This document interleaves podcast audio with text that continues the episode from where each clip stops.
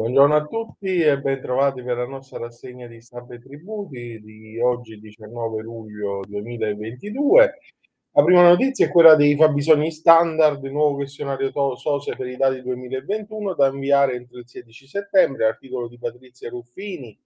sul Sole 24 Ore Enti Plus Enti Locali ed Edilizia. Da ieri è partito con termine 16 settembre l'invio al SOSE del questionario. Sono obbligati a compilare e sostituire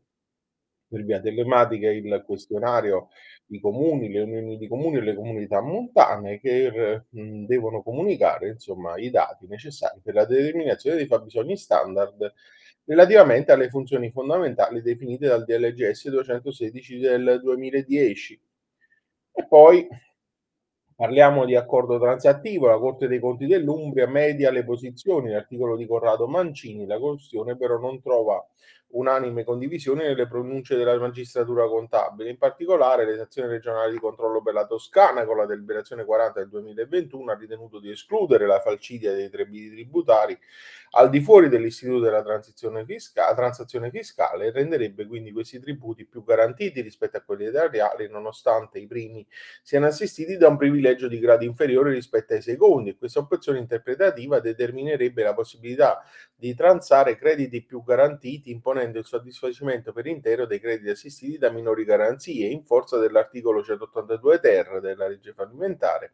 che stabilisce che se il credito tributario oggetto di transazione è assistito da privilegio la percentuali, i tempi di pagamento e le eventuali garanzie non possono essere inferiori o meno vantaggiose rispetto a quelle dei creditori che hanno un grado di privilegio inferiore. La sezione regionale di controllo per l'Umbria invece con la deliberazione 64 del 2022 eh, sostanzialmente eh, va um, il, in, integrare quella che è la valutazione di legittimità sulla scelta da parte del comune di aderire alla domanda di accordo di ristrutturazione dei debiti proposta da un imprenditore in uno stato di crisi ai sensi dell'articolo 182 bis. E comunque in dubbio l'interesse dell'ente a conoscere la legittimità di un eventuale preventivo accordo con un imprenditore in stato di crisi sulla ristrutturazione dei debiti perché riguarda la gestione delle proprie entrate e quindi i dubbi che ehm, va a chiarire la determinazione dell'Umbria eh, non sono completamente dipanati, anche se sembra si, po- si possa affermare che è concessa all'ente di decidere di sottoscrivere un eventuale accordo di ristrutturazione dei riferiti attributi non amministrati dalle agenzie fiscali, tenendo in debita considerazione che trattasi comunque di un'attività della pubblica amministrazione vincolata nell'interesse pubblico e quindi c'è ehm, la necessaria espressione della convenienza dell'accordo rispetto all'alternativa liquiditoria e alle altre possibili soluzioni. Sulle cartelle esattoriali Luigi Lovecchio su NT Plus Fisco, salvagente per le vecchie rate non pagate, il comunicato dell'Agenzia delle Entrate e Riscossioni del 18 luglio conferma che la nuova soglia di decadenza di otto rate non pagate vale per il singolo debito dilazionato, ma non impedisce la radiazione di partite diverse da queste e quindi con l'occasione l'Agenzia delle Entrate ricorda la frammentazione delle cause di decadenza della dilazione articolate in numero di 18, 10, 5 e da ultimo 8 rate non pagate a seconda della data di riferimento del piano di rientro. Lo stesso comunicato segnala l'introduzione della possibilità a regime di estinguere debiti e ruolo con crediti certificati verso la pubblica amministrazione anche a titolo di prestazioni professionali, a condizione che i primi siano stati affidati entro il 31 dicembre eh, del secondo anno precedente a quello di richiesta della compensazione e quindi i primi effetti delle modifiche apportate alla legge 91 del 2022 di conversione del decreto eh, aiuti. E poi abbiamo ICE IMU, sanzione unica per violazioni di più anni, articolo di Laura Ambrosi che commenta l'ordinanza 22.477 del 2022 della Cassazione con cui si applica un'unica sanzione per le violazioni ICE IMU di più periodi di imposta se relative allo stesso immobile. In caso di giudizi pendenti è il giudice dover quantificare le somme facendo una ricognizione delle liti già definite con sentenza. E Roberta Barchi eh, su NT Plus eh, enti locali di edilizia eh, si chiede se il nuovo modello di dichiarazione IMU e le relative istruzioni siano una bozza in corso di perfezionamento e quindi ehm, diciamo prendendo spunto dal fatto che non siano state ancora ufficialmente formalizzate eh, né approvate dalla conferenza Stato-Città a cui dovevano essere sottoposte, eh, pone alcuni interessanti spunti di riflessione. In primo luogo mh, eh, nota come eh, nell'ambito dell'equiparazione all'abitazione principale ci siano delle fattispecie che nulla hanno a che vedere con questa, come pensionati non residenti nel territorio dello Stato di pensione maturati in regime di convenzione ehm, eh, internazionale, i eh, beni immerci, gli immobili per i quali sussiste, sussiste l'esenzione al versamento dell'IMU limitatamente all'anno 2000 imposto in favore dei proprietari locatori che hanno ottenuto provvedimento di convalida di sfratto e quindi la fattispecie andrebbe raggiunte piuttosto nell'elencazione degli immobili che godono di riduzione dell'imposta dal momento che non appare contemplate, andrebbero poi probabilmente specificate in modo più puntuale e lineare le casistiche di esenzione in relazione alle quali il Comune non ha a disposizione le informazioni per la relativa applicazione per le unità immobiliari appartenenti alle cooperative edilizie a proprietà indivisa, per gli immobili posseduti da personale appartenente alle forze ehm, armate e per le unità possedute da anziani o disabili residenti in istituti o ricoveri eh, sanitari.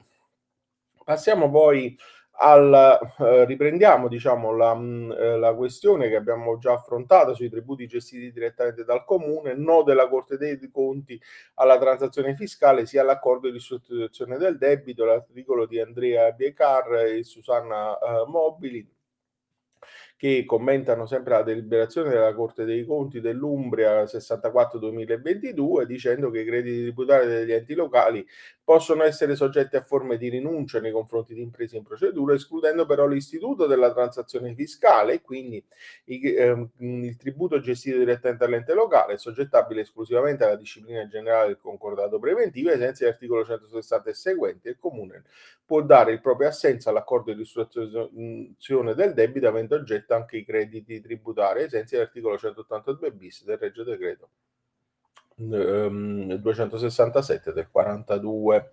e poi un po' di rassegna di ehm, sentenze tributarie su Italia Oggi di ieri, eh, società estinte per den- pendenze con limitazioni, CTR del Lazio, sentenza 732 del 2022, la possibilità dei crediti sociali ehm, eh, per i creditori sociali, fisco compreso, rivolgersi ai soci della società estinta per le obbligazioni ancora pendenti, eh, ai sensi dell'articolo 28,4 del DL 175 del 2014, vale solo per le società cancellate dal registro delle imprese dopo l'entrata in vigore e non per quelle cancellate eh, prima. Gli estratti di ruolo poi sono atti, inter- eh, atti interruttivi eh, essenziali, le conclusioni della CTR Lazio, sentenza 728 del 2022, secondo cui la regolare notifica non soltanto delle cartelle di pagamento, ma anche di ulteriori atti interruttivi come gli avvisi di intimazione, comporta la declaratoria di inammissibilità dell'impugnazione degli estratti di ruolo dei quali il contribuente assume di aver conosciuto per eh, la prima volta quei titoli e poi il censimento DOC fa con termini lunghi, ehm, la sentenza è la 1866-2022 dalla CTR ehm, del, eh, del Lazio in tema di catasto dei fabbricati, il termine massimo di un anno assegnato all'ufficio per determinare la rendita catastale definitiva a seguito della procedura cosiddetta DOCFA non è stabilito a pena di decadenza, tenuto conto che solo dalla mancanza di una specifica previsione in tal senso, ma anche eh, dall'incompatibilità di un limite temporale con la disciplina legislativa della materia e quindi l'amministrazione laddove proceda o non dove, laddove non provveda a definire la rendita del bene oggetto di classamento saranno le dichiarazioni presentate dal contribuente eh, a rendere come rendita um, diciamo, la rendita proposta fino a che l'ufficio non provvederà alla determinazione di quella definitiva. E infine, indirizzo PEC ufficiale per una PEC ehm, per una notifica valida, la CTR del Lazio, sentenza 3043 del 2022, le uniche notifiche PEC eh, dotate di validità legale per inoltre telematico di cartelle di pagamento da parte del concessionario della riscossione sono quelle che pervengono dai propri indirizzi PEC ufficialmente registrati in pubblici elenchi. Diversamente la notifica sarà illegittima, inesistente insuscettibile di sanatoria. E poi concludiamo con eh, l'illegittimità degli avvisi di pagamento in periodi di sospensione, la sentenza 297 del 2022 della CTP di Enna, secondo cui sono illegittimi gli avvisi di accertamento emessi e notificati durante la vigenza del periodo di sospensione delle attività accertative fissate nel DL 34 l'articolo 100, um, del, dall'articolo 157 non costituendo ragione di indifferibilità il rilievo penale legato alla pendenza pur se obbligata, ehm, diciamo, a un obbligo, uhm, di, ehm, denuncia, ehm, appunto, uhm, penale. E con questa notizia concludiamo la nostra rassegna di oggi, vi auguro un buon proseguimento di giornata e vi do appuntamento a domani.